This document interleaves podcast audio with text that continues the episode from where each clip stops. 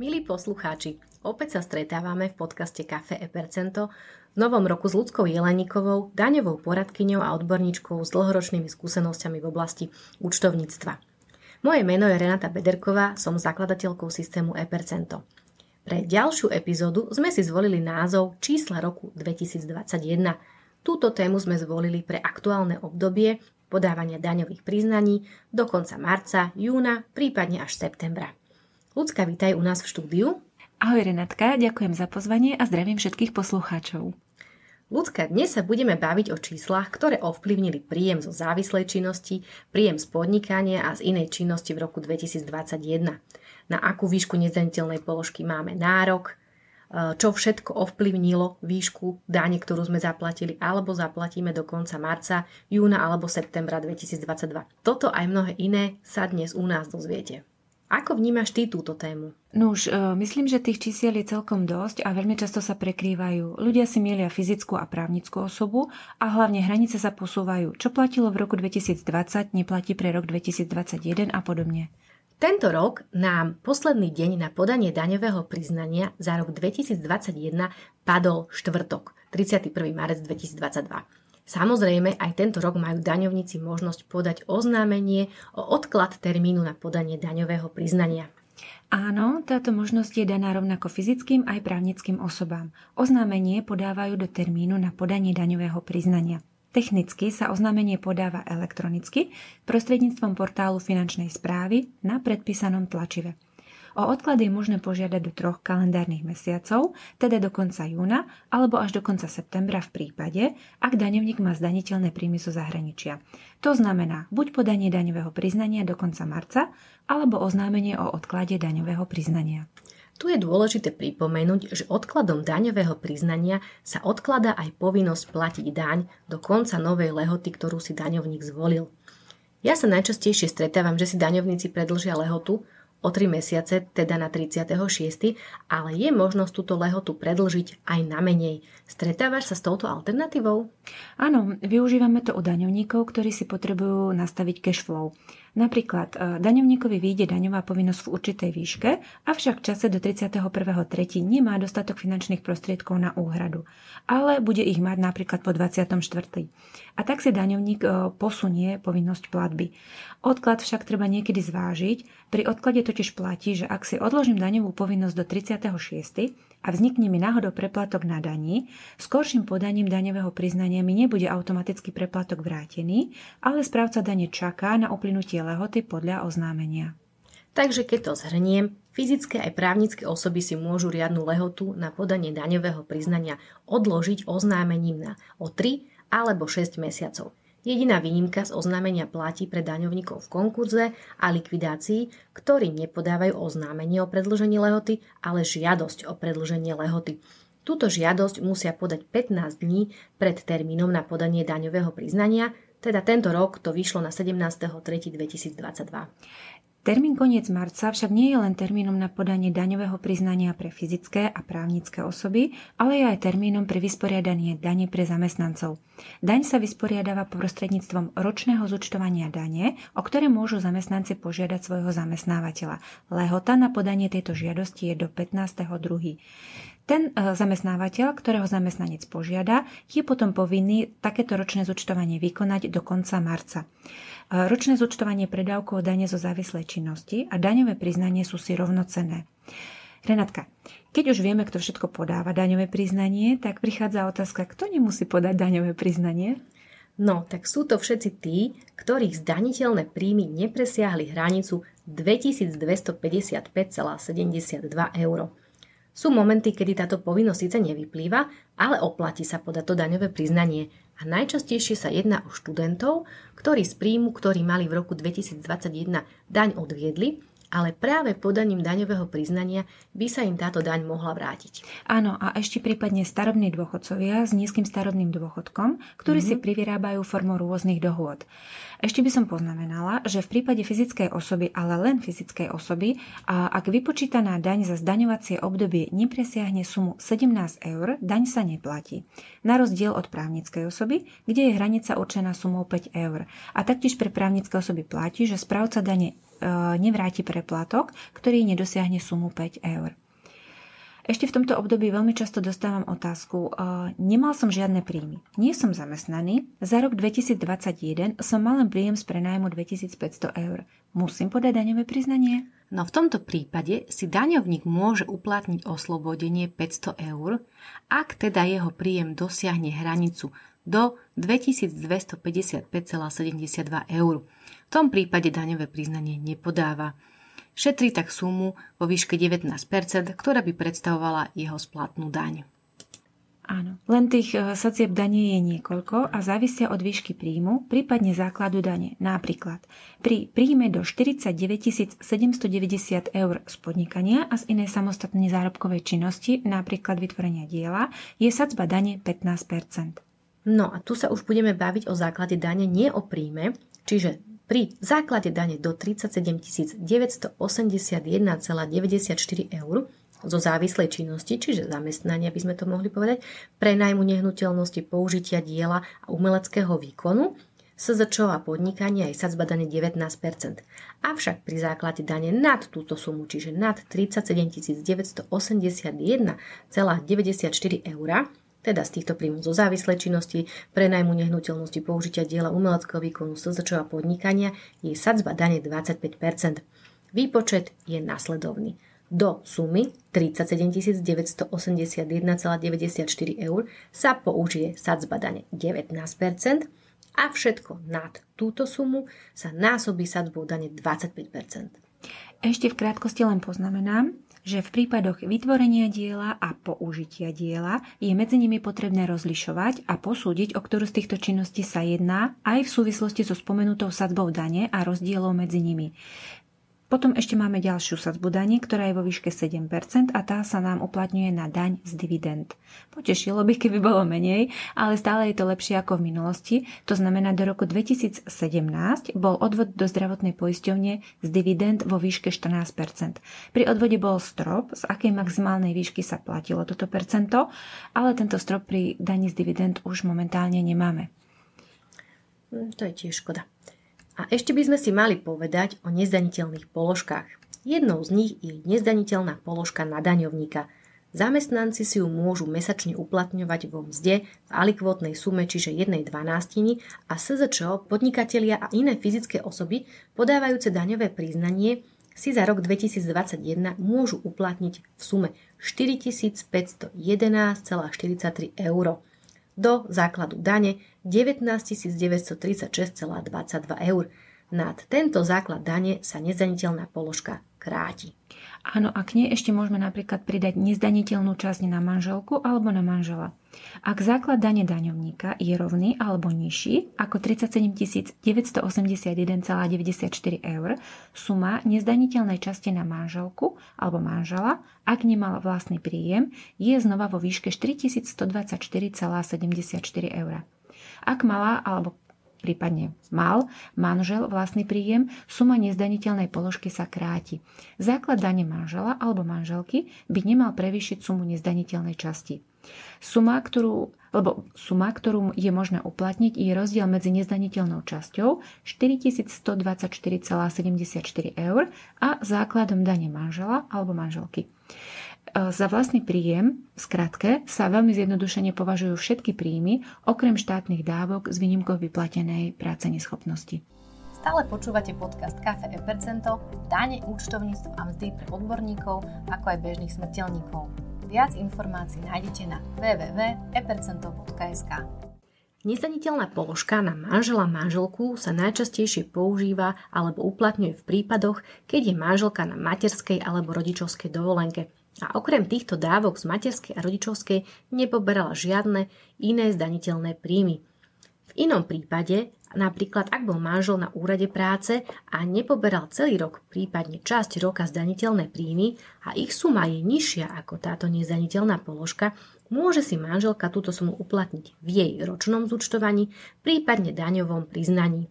A čo si ešte rodič môže uplatniť? No, ďalšou výhodou rodiča vyživovaných detí alebo vyživovaného dieťaťa je daňový bonus. Daňový bonus, ktorý si uplatňujú rodičia na vyživované dieťa, sa nám počas e, roku 2021 niekoľkokrát menil. Na dieťa do 6 rokov bola suma daňového bonusu 46,44 eur mesačne. Na dieťa nad 6 rokov a do 15 rokov to bola polovičná suma vo výške 23,22 eur od, ale len v období od januára do júna. Potom došlo k zmene a od júla do decembra bola suma zvýšená na 39,47 eur. Tu je potrebné upozorniť, že nárok na daňový bonus od augusta nevznikol tým rodičom, ktorí si uplatnili dotáciu na podporu výchovy k stravovacím návykom dieťaťa. Tu bola možnosť e, rozhodnúť sa buď daňový bonus, alebo nazvem to dotácia na stravu. Uh-huh. A na to, aby si rodič mohol uplatniť takýto daňový bonus na dieťa, musia byť splnené podmienky. A to výška zdaniteľných príjmov zo závislej činnosti, napríklad zo zamestnania, a táto výška musí byť aspoň 3738 eur za rok 2021. Rovnako výška 3738 eur platí aj pre čiastkový základ dane príjmov z podnikania a z inej samostatne zárobkovej činnosti – ešte spomeniem, menej časté, že daňovník s obmedzenou daňovou povinnosťou, čiže nerezident Slovenskej republiky, si môže uplatniť daňový bonus na vyživované dieťa, ak úhrn jeho zdaniteľných príjmov zo zdrojov na území v Slovenskej republike v roku 2021 tvoril najmenej 90% zo všetkých príjmov, ktoré mu plynuli zo zdrojov na území Slovenskej republiky aj v zahraničí. Pri tomto type bonusu sa vychádza z pojmu vyživované dieťa. Okrem vyššie spomínanej povinnosti dosiahnutia príjmu si ešte zopakujme, kto sa považuje za vyživované dieťa. Je to nezaopatrené dieťa, ktoré žije s daňovníkom v domácnosti, pričom sa môže jednať o dieťa vlastné, osvojené, dieťa prevzaté do starostlivosti, nahradzujúcej starostlivosť rodičov na základe rozhodnutia príslušného orgánu a dieťa druhého z manželov, Túto skutočnosť rodič alebo daňovník teda preukazuje príslušnými dokladmi a to kópiou rodného listu dieťaťa, rozhodnutím súdu alebo potvrdením o návšteve školy, ak sa dieťa pripravuje na povolanie štúdiom. Doklady preukazujúce nárok na daňový bonus sú kópia rodného listu dieťaťa alebo výpisu z rodného listu alebo doklad o osvojení dieťaťa a to iba v prípade, ako daňovník správcovi dane nepredložil v predchádzajúcich rokoch. Ak je školopovinné, tak je to potvrdenie o návšteve školy, že dieťa žijúce s daňovníkom v domácnosti sa sústavne pripravuje na povolanie štúdium, ak dieťa študuje na strednej škole alebo vysokej škole, alebo ak dieťa skončilo povinnú školskú dochádzku, alebo potvrdenie príslušného úradu o poberaní prídavku na vyživované dieťa. A to iba v prípade, ak dieťa študuje na škole, ktorá nie je evidovaná v sieti škôl Slovenskej republiky pretože ako už vieme, daňový úrad si tieto informácie alebo údaje o štúdiu vie vyhľadať aj sám. A ešte jedno potvrdenie, a to potvrdenie príslušného úradu o tom, že dieťa sa považuje za vyživované a nemôže sa sústavne pripravovať na povolanie štúdiom alebo vykonávať zárobkovú činnosť pre chorobu, úraz alebo potvrdím teda príslušného úradu o poberaní prídavku na vyživované dieťa. Keď sme pri téme daňový bonus, okrem daňového bonusu na vyživované dieťa, tiež poznáme aj termín daňový bonus na zaplatené úroky z poskytnutého úveru na bývanie. Pre rok 2021 predstavuje sumu vo výške 50% zo zaplatených úrokov, avšak najviac vo výške 400 eur. Áno, ale tu máme podmienky, ktoré musíme splniť, čiže na splnenie možnosti uplatnenia bonusu na zaplatené úroky musia byť splnené podmienky. Napríklad ku dňu podpísania žiadosti o úver musí mať daňovník najmenej 18 rokov, avšak najviac 35 rokov. A zmluva o úvere musí byť uzatvorená po 31.12.2017. Taktiež priemerný mesačný príjem daňovníka, dosiahnutý za kalendárny rok 2020, nepresiahol sumu 1472,90 eur, ak bola zmluva uzatvorená v roku 2021. Daňový bonus sa vypočíta na základe jednej zmluvy o úvere na bývanie, najviac zo sumy 50 tisíc eur na jednu nehnuteľnosť v Slovenskej republike a musí ísť o nehnuteľnosť určenú na bývanie, čiže byt alebo dom. Nárok na, za- na daňový bonus na zaplatené úroky a štátny príspevok pre mladých nie je možné uplatniť súbežne. Daňový bonus je možné uplatniť až potom, čo daňovníkovi zanikne nárok na štátny príspevok alebo štátny príspevok pre mladých. Ďalej tiež v roku začatia úročenia úveru má daňovník nárok na pomernú časť bonusu, prípadajúcu počtu mesiacov, v ktorom začalo úročenie vrátane mesiaca, od ktorého to úročenie začalo. Nárok na daňový bonus na zaplatené úroky daňovník preukazuje potvrdením od príslušnej inštitúcie, potvrdením, ktorému vystaví jeho veriteľ, napríklad banka. K nezdaniteľným položkám ešte patrí nezdaniteľná časť základu dane, čiže príspevky na doplnkové dôchodkové sporenie – Poznáme ho ako tretí pilier. Ak daňovník prispieval na doplnkové dôchodkové sporenie v roku 2021, môže si o sumu 180 eur znížiť základ dane. Túto skutočnosť tiež preukáže potvrdením od príslušnej inštitúcie, v ktorej má uzatvorené sporenie. Okrem príjmov, ktoré sú daňovníci povinní zdaniť, ešte stále poznáme aj príjmy oslobodené od dane. Stále ich je menej a menej, ale sú. Vo všeobecnosti by sa dalo povedať, že pre väčšinu z nich sa uplatňuje jednotná suma 500 eur a potom samozrejme iné sumy v závislosti od druhu zdaniteľného príjmu. Napríklad už vyššie spomenuté príjmy z prenájmu, na ktoré sa môže uplatniť oslobodená suma 500 eur, ďalej príležitostné príjmy, príjmy z prevodu obcí, cených papierov, z prevodu podielu na spoločnosti s ručením obmedzeným, z prevodu zdedených autorských práv, priemyselných práv a podobne. Naproti tomu na prijaté ceny a výhry sa uplatňuje suma oslobodenia vo výške 350 eur. Z ostatných oslobodených príjmov vymedzených zákonom o daní z príjmov, okrem tých, ktoré si pred chvíľkou spomenula, sa ešte často stretávame hlavne s rôznymi dávkami a príspevkami, napríklad dávky, podpory a služby z verejného zdravotného poistenia, nemocenského a sociálneho zabezpečenia, dôchodkového sporenia, výsluhového zabezpečenia štipendia, ale aj s náhradmi škôd, okrem náhrady nemajetkových škôd a škôd vzniknutých v súvislosti s podnikaním alebo škodami na obchodnom majetku. A ešte príjmy poskytované v súvislosti so súčasnou pandemickou situáciou vo forme prvej pomoci, čiže opatrenie 2 pre fyzické osoby živnostníkov a opatrenie 1 a 3 pre zamestnávateľov, či už fyzické alebo právnické osoby a od príjmov oslobodených od dane treba odlišovať príjmy, ktoré nie sú predmetom dane. A tieto príjmy sa v daňovom priznaní zatiaľ, spomenula som zatiaľ, lebo finančná správa sa pohrávala s myšlienkou, že by aj tieto príjmy zakomponovali do daňového priznania, tak zatiaľ sa neuvádzajú. Ide o príjmy, ktoré sú vylúčené z predmetu dane, sú od dane oslobodené alebo sa považujú za vysporiadané vybratím dane z rážkov – Najčastejšie sú to príjmy získané darovaním alebo dedením nehnuteľnosti, bytu, nebytového priestoru, hnutelné veci, majetkového práva a podobne. Výnimku tvoria dary poskytované v súvislosti s vykonávaním podnikateľskej činnosti alebo s vykonávaním závislej činnosti, tie už oslobodené nie sú od dane. Mm-hmm. No a do tejto kategórie oslobodených príjmov, ktoré sa v daňovom priznaní neuvádzajú, patrí aj pomerne široká škála príjmov poskytovaných zamestnávateľom pri výkone závislej činnosti. Najčastejšie sa jedná o osobné ochranné pomôcky, benefity vo forme rekondičných alebo rehabilitačných pobytov, povinných zdravotných prehliadok a strávne poskytované pri služobných cestách a samozrejme strávne vo forme gastrolistkov alebo teda príspevok na stravovanie, čo je tiež novinka od minulého roka. Príjmy oslobodené od dane, ktoré sme spomínali, sa vzťahujú predovšetkým na fyzické osoby.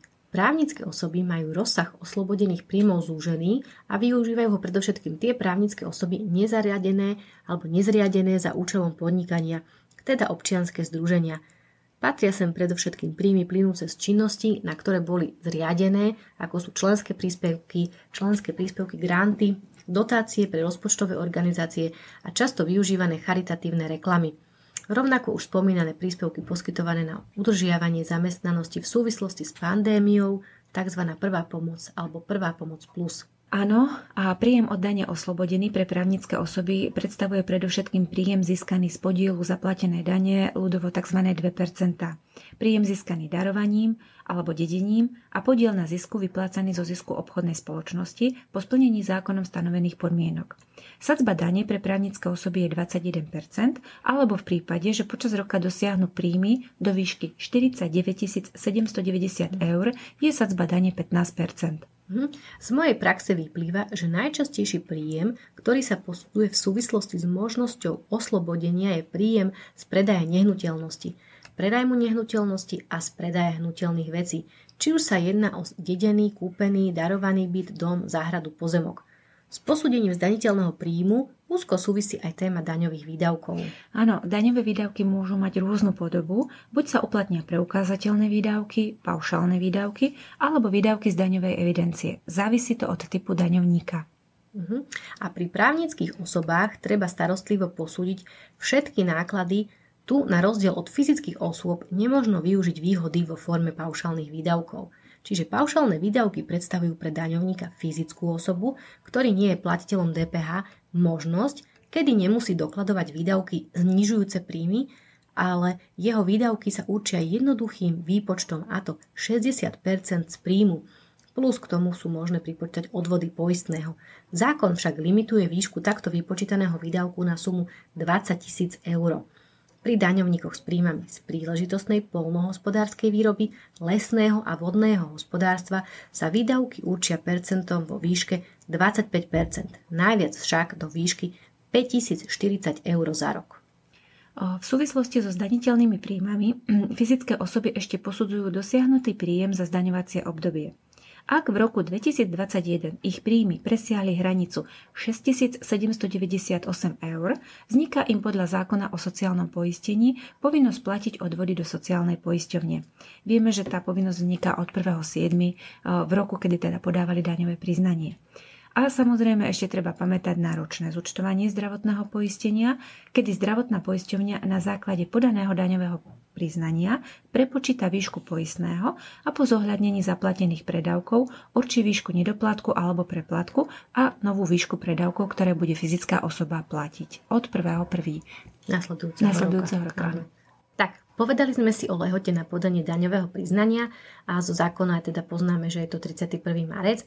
Povedali sme si aj o možnosti, ako si túto lehotu predložiť a ako to je s podaním samotného daňového priznania, Luci, povedz. Na podanie daňového priznania sa používajú tlačivá predpísané finančnou správou. Používa sa samostatne tlačivo pre fyzické osoby typ A, pre príjmy zo závislej činnosti a potom typ B pre fyzické osoby, ktoré dosahujú príjmy z podnikania, príjmy z podnikania v kombinácii s príjmami zo závislej činnosti a iné príjmy napríklad z kapitálového majetku. Pre právnické osoby je určené samostatné tlačivo, rovnaký typ platí pre všetky právne formy, teda spoločnosť s ručením obmedzeným, akciovú spoločnosť, ale aj spomínané občianske združenie. A samozrejme netreba zabudnúť na prílohy k daňovému priznaniu, čiže pre právnickú osobu je to povinná účtovná závierka, teda súvaha a výkaz ziskov a strát a tiež poznámky k účtovnej závierke. A pre fyzickú osobu je to výkaz o majetku a záväzkoch a o príjmoch a výdavkoch ak účtuje v sústave jednoduchého účtovníctva. No, aj dnes mojim hostom bola Lucka Jeleníková. Lucka, veľmi pekne ti ďakujem za rozhovor a teším sa na budúce. E, ďakujem veľmi pekne za pozvanie. A tento podcast pripravujeme ako podporu k systému ePercento. Ide o praktickú unikátnu pomôcku pre firmy a účtovníkov. Viac informácií nájdete na www.epercento.sk a od mikrofónu zdraví Renáta Bederková.